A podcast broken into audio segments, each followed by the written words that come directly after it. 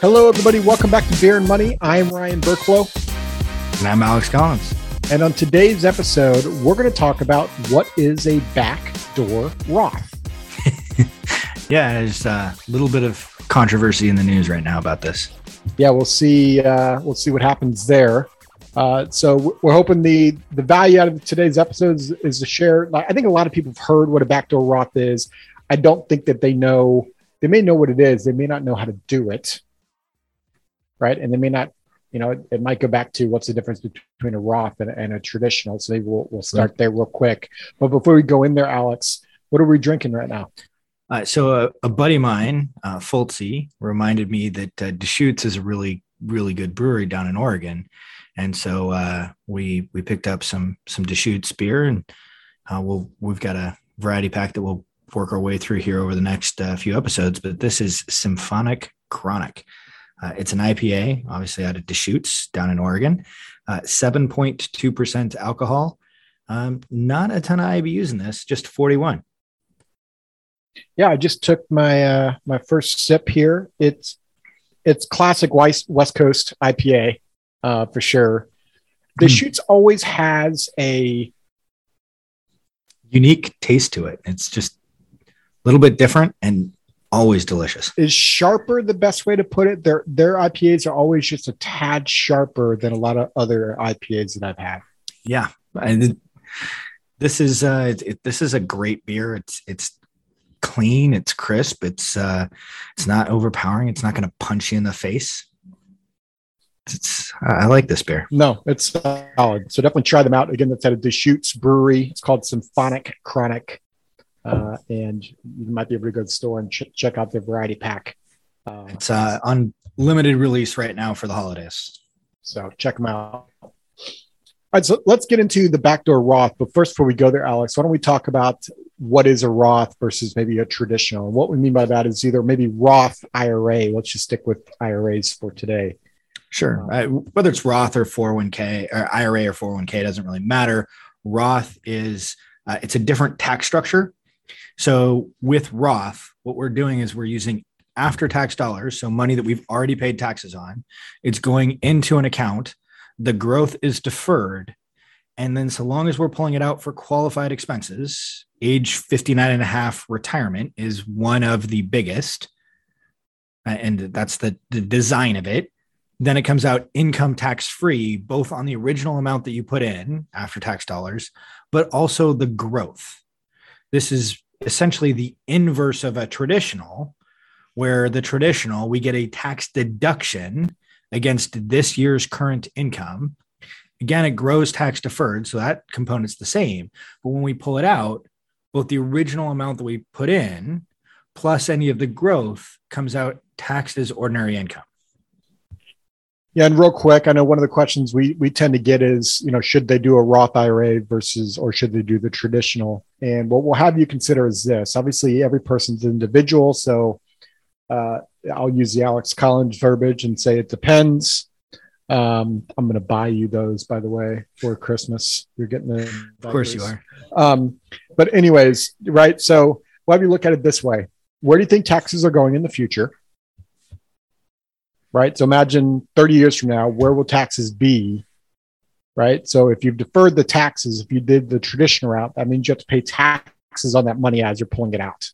Versus on the Roth, if you're age 59 and a half, right, it, it's tax free money. So that's, that's step one to consider. Step two to consider is where you at in terms of income level today? Right. So if you're closer to retirement, you're probably at your highest income level that you'll be at in your lifetime. Right. So now you want to take that into consideration. Whereas if you're in your 30s, right? Your income level, you're probably at the beginning stage of that. So you do we you want to defer the taxes knowing that you're at the beginning level of your income? When I, I heard an interesting stat uh, the other day, Ryan, and that is is that uh, most of the time people think, oh, well, I'm going to be in a lower tax bracket in retirement, but the crossover point between what your income does over time as you build it and what it looks like in retirement is usually somewhere in our early to mid 50s. And I believe the specific stat mentioned 53. Yeah, so so take that into consideration. There are no blank like a blanket statement that you're going to be in a lower tax bracket in retirement. I'll just say that it's really hard to predict that given what will tax brackets look like 30 years from now.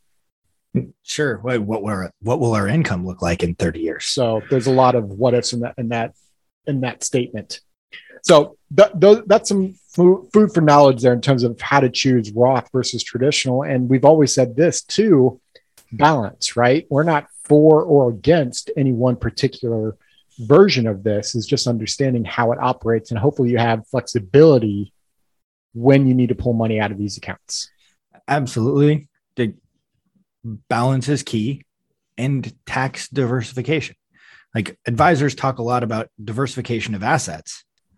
We also need to talk about make sure that you're talking about the diversification of your taxation. Um, and Roth can be a large component of that. Typically, not always, but typically, it is better to do Roth early in your career when you are at a lower income tax bracket than what your income is going to be in the future. So that's our real quick five minute analysis of Roth versus traditional. So Alex, let's talk about talk about the backdoor Roth now, right? So Roth, direct contributions to a Roth IRA at certain income levels you can no longer do. Correct. And these levels vary whether you're married, whether you're uh, single, filing jointly, filing separately. There, there's a whole bunch of factors. We're not going to bore you with the, the numbers in, in a podcast. If you have questions, it's relatively easy to find and go look up. But a lot of people can't put money into a Roth IRA because they make too much money. And so this concept of a backdoor Roth came about where what you're doing is you're making a contribution to a non deductible traditional IRA. So you're putting money into a traditional IRA and not taking the deduction on it. Uh, we highly recommend making sure that you have a separate account set up for this. Um, and then what you're doing is you're converting that non deductible IRA into a Roth. The key, the key ingredient here, obviously, you want to talk to CPA around the taxation, right? So, so make sure you're doing that.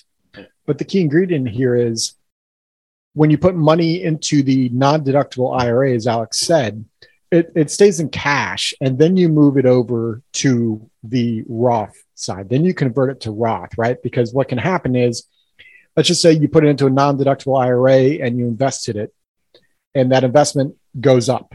Like you decide to move it to convert or convert it to a Roth IRA a week later.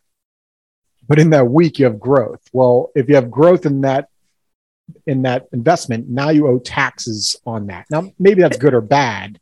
Yeah. It's just something to consider. Is that's why we suggest st- stay in cash and just do an immediate conversion to make it simple. Yeah, the, the the mechanics are keep it in cash and and do the conversion immediately. You can go ahead and have it invested, and whenever you convert it, whatever the growth of that money is, then becomes taxable but whatever your basis or the original amount that you put in winds up being tax free because you've already paid taxes on it is a non-deductible IRA. You put money in, you didn't take the tax deduction on it, and therefore you have a basis in that account. And converting that basis from traditional over to Roth is a tax-free event. Now, the biggest caveat with this is all of your traditional IRAs get lumped together. So if you've got $6,000 of non deductible IRA and $94,000 of traditional IRA, and I use that because it makes the math really relatively easy, it's $100,000. 6% of that conversion is going to be non deductible IRA, and the remainder is going to appear as though it has come from the traditional IRA, regardless of what account it came from, the net result of this becomes an absolute mess because now you've got some like 94% of your non uh, of your IRA or non-deductible IRA still has that basis but now any of the growth on it becomes taxable when you pull it out. So unless you're going to pull uh, convert the full amount of a traditional IRA, don't do a backdoor Roth with a already having an existing traditional IRA. Yeah, it becomes messy, especially from a taxation standpoint.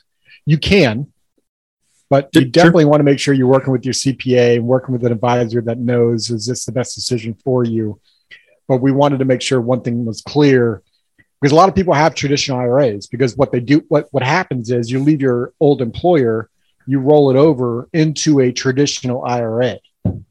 And then you hear an episode like, oh, back to a Roth, let's do that. But you didn't know about that caveat that we just mentioned there. So that's why we want to make sure this backdoor Roth that we're talking about, this is for the most part, if you don't have any traditional IRA money from a tax right. consequence. It doesn't mean you shouldn't do it, but it, it's a key ingredient to understand how the how the conversion actually operates. It, it, can become a mess and an accounting nightmare to try and track what your basis was in the original non-deductible if you don't convert the entire amount.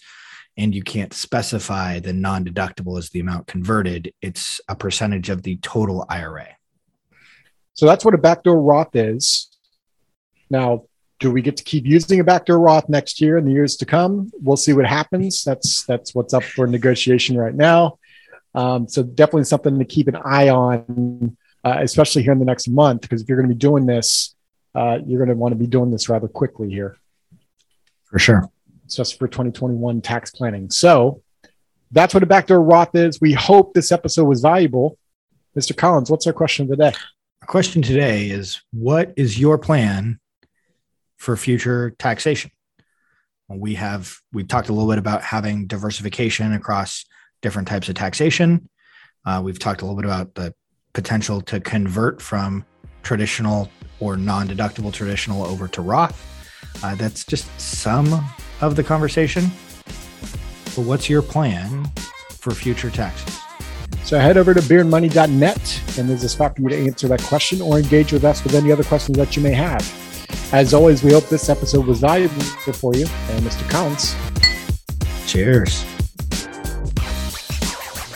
This podcast is for informational purposes only and is not to be construed as tax, legal, or investment advice.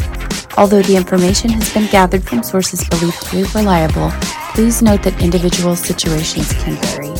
Therefore, the information should be relied upon only when coordinated with individual professional advice. Guest speakers and their firms are not affiliated with or endorsed by Park Avenue Securities, Guardian, or Quantified Financial Partners, and opinions stated are their own.